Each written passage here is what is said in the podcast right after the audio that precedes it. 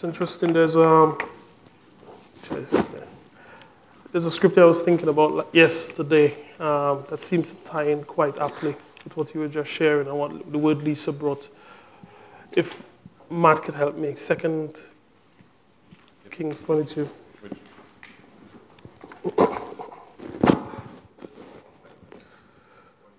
22.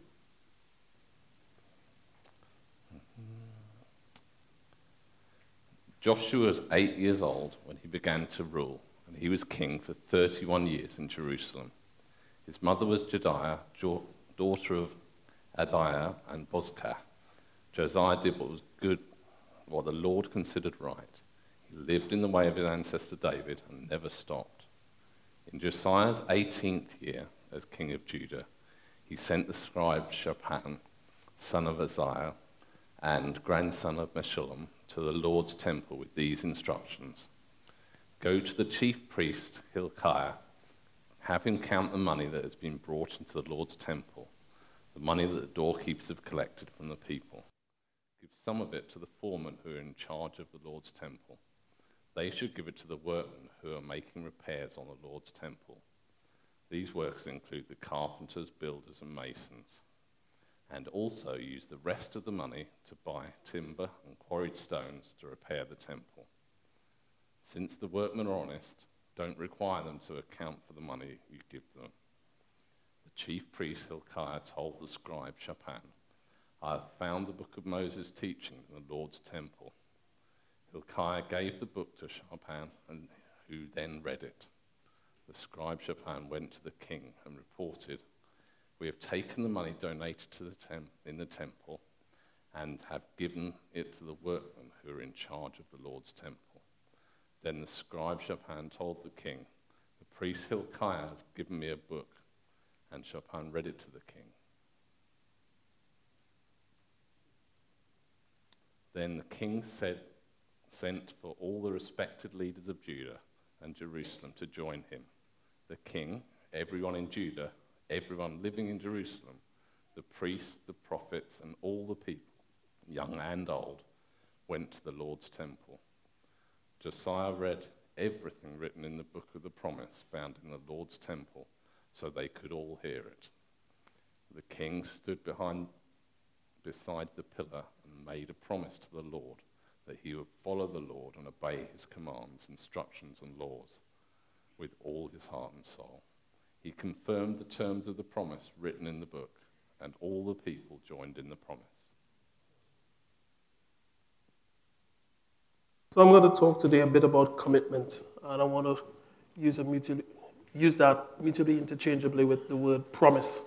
But um, it's interesting when Lisa just shared there, and something we've been talking about for the last few weeks, which is when we do the possible, God does the impossible. When we look at Josiah and the sense of the preparation for going to the house and the sense of confidence he had in, the, in those who tended to the house of God, he said, Don't even worry about them accounting for the money. And, you know, all the last two to three weeks, we've been hearing about great acts of sacrifice among us. And I'm saying, God, it seems that as a people, we are ready in ourselves. Sacrifice is not the thing. But I remember John sent an email out and he said, Unless God builds the church, we labor in vain. And when I read that, it kind of um, it just jolted my, my, my, a thought inside of me that we're going to be overtaken by something. And it's quite interesting that we're revisiting the bones of Joseph and trying to reacquaint ourselves with the values. And when we look at Josiah's response after the book is found and it is read, there was a sense of celebration. Um, and I think coming out of this season, there will be a sense of God so filling us again if we present ourselves as vessels ready to receive. Um, that we can have something you said there, John, a sense of expectation, but with that filling, that we then be equipped to go do something. There was a next time when they, in Nehemiah 8, this was under Ezra and um, Nehemiah, when the book was read again, and there was a whole sense of refreshing that came from being reminded of the values and God being among them. But one of the things with the old covenant is that often when that happens, there's a sense of mourning, a sense of stripping off, a sense of woe is me. Um, I failed God. And I think I want to reinforce today, and we'll cover that a bit in the, in, the, in the teaching, a sense of that we exist now under the new covenant. And we'll talk a bit about the technology for once we embrace the values and once we have a new and a fresh sight of God, what should be the responses of our heart? Not a sense of our inadequacy, not a sense of our shortcoming, but a sense of expectation, jubilation, and a commissioning to go and fulfill what God is calling us to do. So, if we just a quick recap over the last few weeks, there have been several teachings. We didn't cover them all, um, but we did integrity. We did money matters. In fact, rather than I list them out, who could tell me the others that we did? See we serving. What else we did? Royal priesthood, yes, that's one. What else we did? Who's been able to go over the notes or to listen to the audios? Grace. Serving. I guess we weren't listening when grace was being shared, Neil, you see. All right, then. So these are some of the,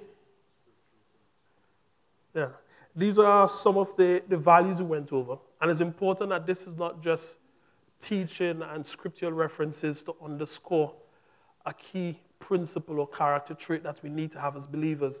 We must make this our own. If this is indeed values that are ancient and in the DNA of who we are, and we're carrying them into the next frontier, it must be something that we personally own. And we'll talk a bit about that when Christ said in Hebrews, no longer shall it be externally thought, but it, he will write it on our hearts, he'll inscribe it on our minds, and, and you know, he will be our God. And that's what we want to push on to.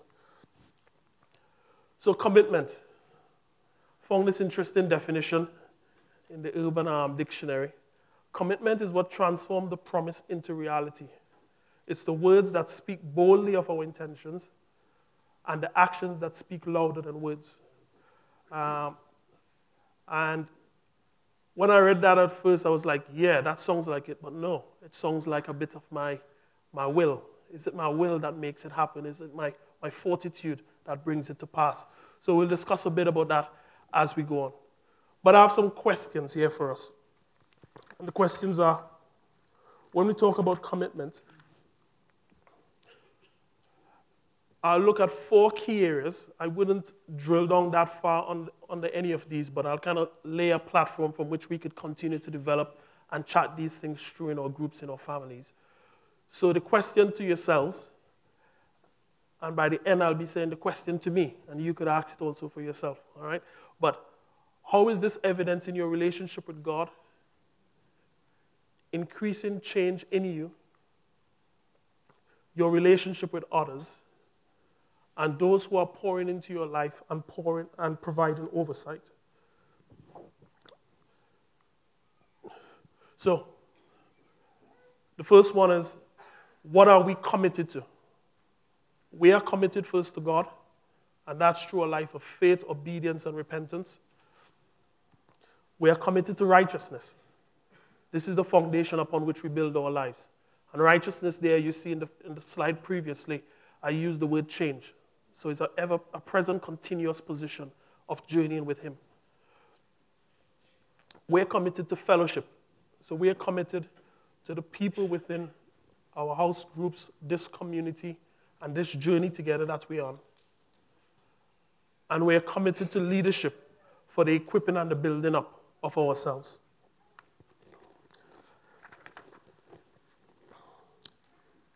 So, if I just take us back to that question I asked earlier, which was Is commitment a result of high discipline and a fortified will? Is it the same as covenant? And this is going to be an interactive session.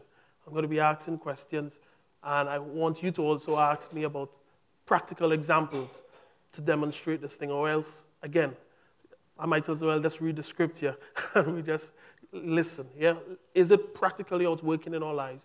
So um, I'm going to ask you some questions, and I hope you could put me on the spot as well and ask me how these things are applicable in my life.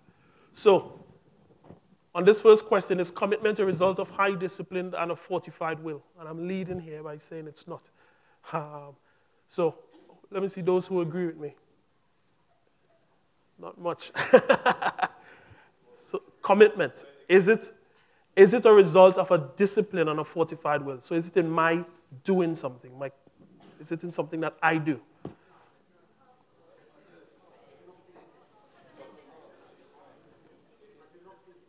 You do not think it is. Anybody in the center? You think that's it? Is that a good definition of commitment? Partly that, and partly.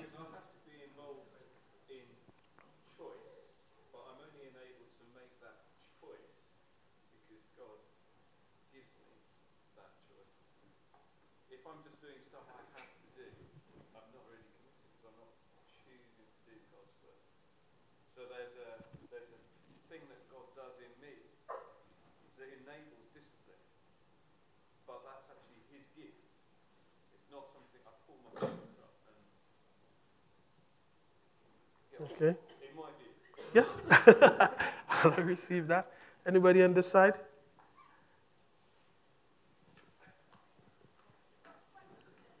Uh huh. Claire?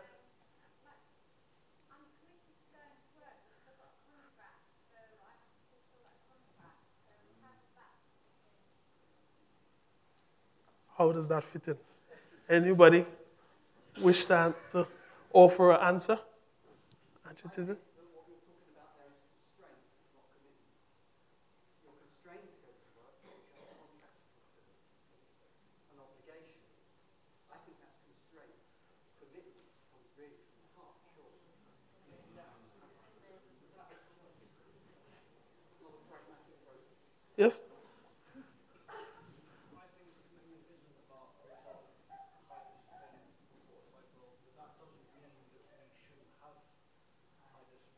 Yes.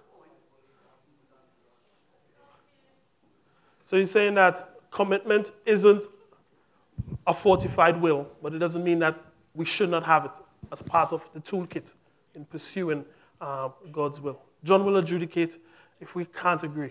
All right? Simon? Sorry. This idea of the discipline and a fortified will is not, is not something that's wrong in and of itself, but the way that, that the source of that, the source of the right expression of that, comes from that relationship with God. So somebody who isn't tapping into God and is involved in this high sense of discipline and a fortified will of which you say, there won't be anything of grace shown in that. But when someone's actually connected with God and being with Him, then the discipline and the fortified will will express itself, but in a very different way. Lovely. Lovely. I'm hearing a lot in all of that that is speaking about the key ingredients of commitment. So, a lot of that high discipline and fortified will, I want to suggest, represents the old covenant, the external ordinance, the facts of the rules of what you need to do. And then this is the result. All right? But two of the key ingredients God has given us is revelation and grace, which, as Simon was, was sorry. Go ahead. Uh, what would be the definition of a fortified will? I'm a bit confused by that. Fortified will is I will do it no matter what. So it's it's void of the result of what the commitment is seeking to bring to pass. But it's all about I said I was going to do it, so I'm going to do it anyway. Where it doesn't produce or it doesn't carry at its heart a sense of the purpose for the journey. Yeah? So um, I want to suggest that part of that commitment and fortified will, if we stay just there, it's a mere legal obligation that we're fulfilling, and it doesn't take us into the realm of the new covenant from a position of revelation and grace. As well as, I want to suggest that it's not a covenant. You can, and a covenant there could be with what Claire was saying that contract. You have a contract with your job, but because you're committed to the promise, you committed, you commit to the covenant, you understand your contribution to the job. You go not based on the mere level that somebody will fire you or give you a disciplinary because you didn't fulfill the nine to five. You're going and exceeding beyond that. It's more about what you're doing and the reason behind it rather than just the legal obligation. But if we just come a bit to the revelation and grace, and I want to suggest in the four areas I spoke about before, which is God, righteousness, fellowship, and leadership, these are all still applicable. Is that something you all could agree with me with? Could you see revelation and grace applying in the terms of commitment to God, in terms of the commitment to righteousness, fellowship, and leadership? Anyone want to suggest that probably they aren't universally applied? Daniel, your eyebrows are up.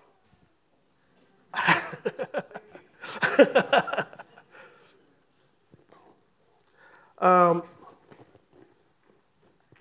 I found it interesting. I thought, while just doing some background study of this, I would have to use the New Testament to kind of support that sense of revelation, because obviously, um, those things really didn't happen much in the Old Testament and this, you know, and grace and stuff. And then I came across a scripture in First Chronicles 12, 16 to 17. No, primarily 18. Clive, are you able to bring scriptures up? No? 1 Chronicles 12, 16 to 17. And this is when the mighty men were coming to David and, and, and kind of surrendering to David their, their, their ambitions, their intents, and saying, you know what, we're going to follow you as you follow Christ. And while Clive is bringing that up, I'll start reading. And some of the men of Benjamin and Judah, and some of the men of Benjamin and Judah came to the stronghold of David. David went out to meet them and said to them, If you have come to me in friendship to help me, my heart will be joined to you. But if to betray me to my adversaries, although there is no wrong in my hands, then may God of our fathers see and rebuke you. Then the Spirit clothed Amasai, chief of the thirty, and he said, We are yours, O David, and with you, O son of Jesse. Peace be with you and peace to your helpers, for your God helps you. And I just want, I, I know we, we saw God turning up to, to, to Abraham and stuff, but I couldn't remember this part where the Spirit actually was coming on guys and giving them a sense of revelation of the purpose of God, and people were committing to a journey and a direction in God because of a Holy Spirit enablement through revelation that God was with David, and truly under him God was going to establish his kingdom. In Romans 1 5 to 6, it says, though we, have received, though we have received grace and apostleship to call the Gentiles to the obedience that comes from faith for his name's sake, and you also are called among the Gentiles who are called to belong to Christ. Um, and I think somebody across here was also saying it's a dimension of grace, or probably it was yourself, Neil, that this thing that we are committed to the genesis, the seedbed from which it comes, is from way beyond a decision in the mind. It's God who gives us the ability to be called to repentance and to walk in the path of righteousness. Um, Hebrew 8:10 says this: "This is the covenant I will establish with the people of Israel after the time declares the Lord. I will put my laws in their mind and write them on their hearts. I will be their God, and they would be my people. And I just thought it would be interesting for us to say, okay, how is this relevant for us now? While I appreciate we could call out all the patriarchs from the scripture and we say, well, look, this is how the guys in the first church demonstrated a sense of commitment. Titus, Timothy, all those guys walking the pole. Can we here today testify that commitment, if it's one of our values, if it's one of the bones that define us, part of our DNA, are we able to give practical examples of how this is alive among us? So this is our next open session. I don't want to pick people. If people could, in terms of commitment to God, how is this alive and work in you from a perspective of grace and revelation? Anyone? How is your commitment to God evidence in the context Claire?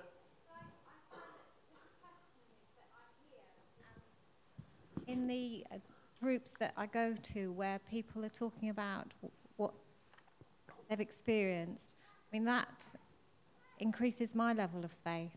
So I don't know if that's what, Yeah. you So know. you're saying you're having an increased sight of God at work in the lives of others. Yes. Yeah. So being part of this body, when I hear and see God working through other people, that also inspires my faith levels. So therefore, the, the grace and the revelation, Of Him. Yeah. yeah. Okay. Anyone else on on God? How does that demonstrate commitment to yourself? No one? Let's go to righteousness, a life of change. Sorry. I just was wondering, it's hard to, I would say my commitment to God would be expressed in Neil, use, What- just, what- just use the mic. I would say that my, my commitment to God would be expressed in what fills my head when I'm driving to work in the morning, what I listen to, how I pray. Those are the sorts of things that would express my commitment to the Father, would be what I'm meditating on, what I'm thinking on. What about Um, when you walk into the classroom? Yeah, and that, that, that sort of thing. I'm not saying that I'm there completely, but what I'm saying is that's, that's how I would want to see growth.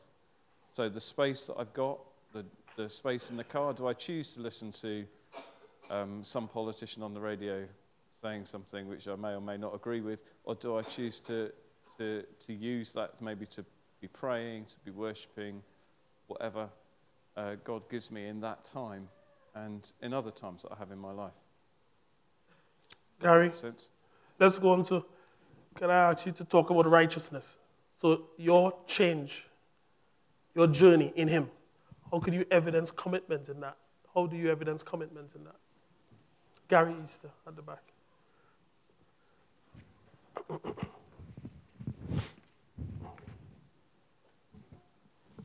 Uh, my, my change is basically the Leaders Weekend Away.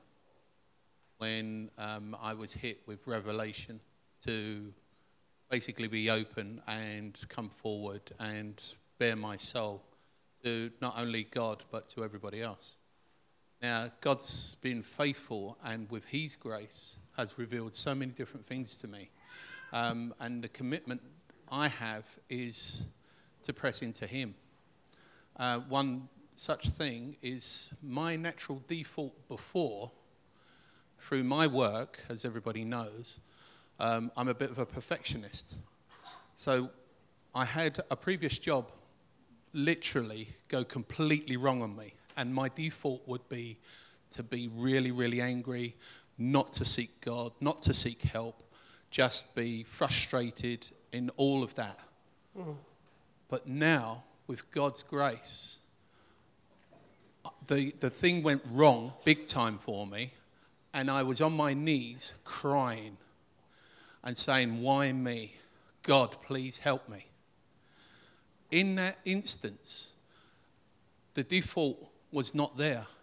I was straight on the phone texting my own family and asking for them for prayer, in which their response was amazing. My daughter phoned me immediately to say, Don't worry, God's with you. My wife sent me a prayer via text, praying. She's, I'm praying for you. This is what I'm praying. My son blew me away by sending me a text as well, but starting with the words, and excuse me, oh shit, excuse my French. I know exactly where you are So what are and you- what's going on. What are you pointing It's- there towards? The sense of interdependency on others? It's, um, yeah, I suppose so. I suppose so, in that sense. All right. But you, you, you use a marker point there. You said a January event. Um, but I was asking about righteousness or, or change, a journey of change. So you're saying over, you have noticed from that point From, from a that desire point in- to, to uh, not uh, live within the- the, the solitude change- of your own competence. Exactly, exactly. And always going back and seeking Him. I've never been faithful before in what He's given me for others or stepping forward in faith. And so, you know, that journey is to you know, be committed in that respect. And that's how He's helped me also to help others and help myself and my family. It's just, Uh, thanks, Gary. Anyone else? Avril? So we're talking about righteousness and your journey and perfection in Him. I think for me, the revelation comes when either God shows me something directly that needs to change in me, or my faithful friends help me see what God's saying. And the grace is just that reality of I come to God and say, Well, I want to see, I want to be different, so enable me to be different. And that's that incredible combination. As, as He reveals it, He then enables us to change. I don't have to then think, Oh, okay, I've got to do it. Yeah. For me this week, I came out of um, a small minor tailspin where I was feeling a bit bugged down in a corner. I was like, mm, what's this coming from? A sense of fear. And as I continued to say, you know, God, uh, this ain't all right. Can't stay here too long. This place, I'm frightened. Um, this is not going to produce your righteousness. And God was showing me there was a sense in which that fear was birthed in. There's some things that I think are unforgivable uh, because I had these high water marks in my mind. I was almost saying, if Phil does this, he wouldn't be forgiven. if this person does it, he wouldn't be forgiven. And that in itself imprisoned me, where when I was confronting certain things, I saw that I was almost saying, I will not accept God's grace if I do this or if I do that. And it built one dark, wet, moist dungeon for myself this weekend. You know, I kind of access some grace through talking to some of the guys and, and, and Cadian and stuff. And, you know, having walked with God for so long, it is not something you, if you spoke to me on Monday, I will be able to, I will say, well, yeah, nah, that's not an issue for me. But it was just interesting. From Tuesday, I found myself going down a spiral into this dungeon of fear and a sense of unforgiveness for myself simply because I had this rigid position of saying, God, your grace is sufficient only up to this point and no further.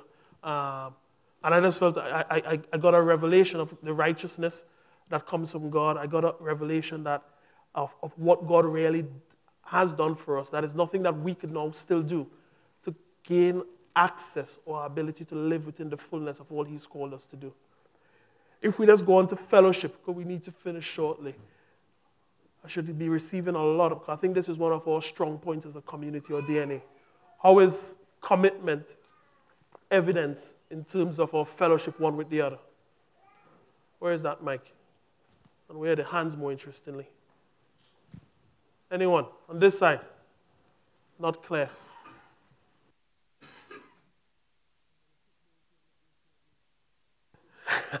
I got everyone's eyes turned around now.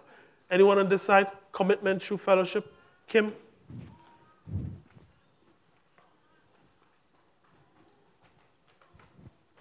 Yeah, on the journey that I'm on at the moment, um, there's been a few things in the last few weeks, and I've drawn close to people when I've felt um, overwhelmed and stressed, and said, This is how I'm feeling, this is what's going on. And I think it's that, it's, it, it's very simple and very obvious, but being able to talk to people and say, stand, stand with me, I don't want to feel like this.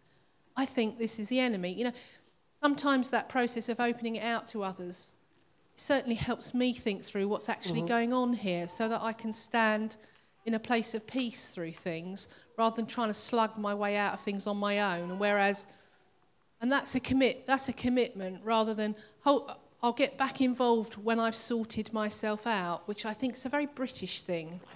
You know i'll just you know i'll sort myself out and then then i'll have time to be able to but actually it's through the grit of life as mm-hmm. we support and care and love one another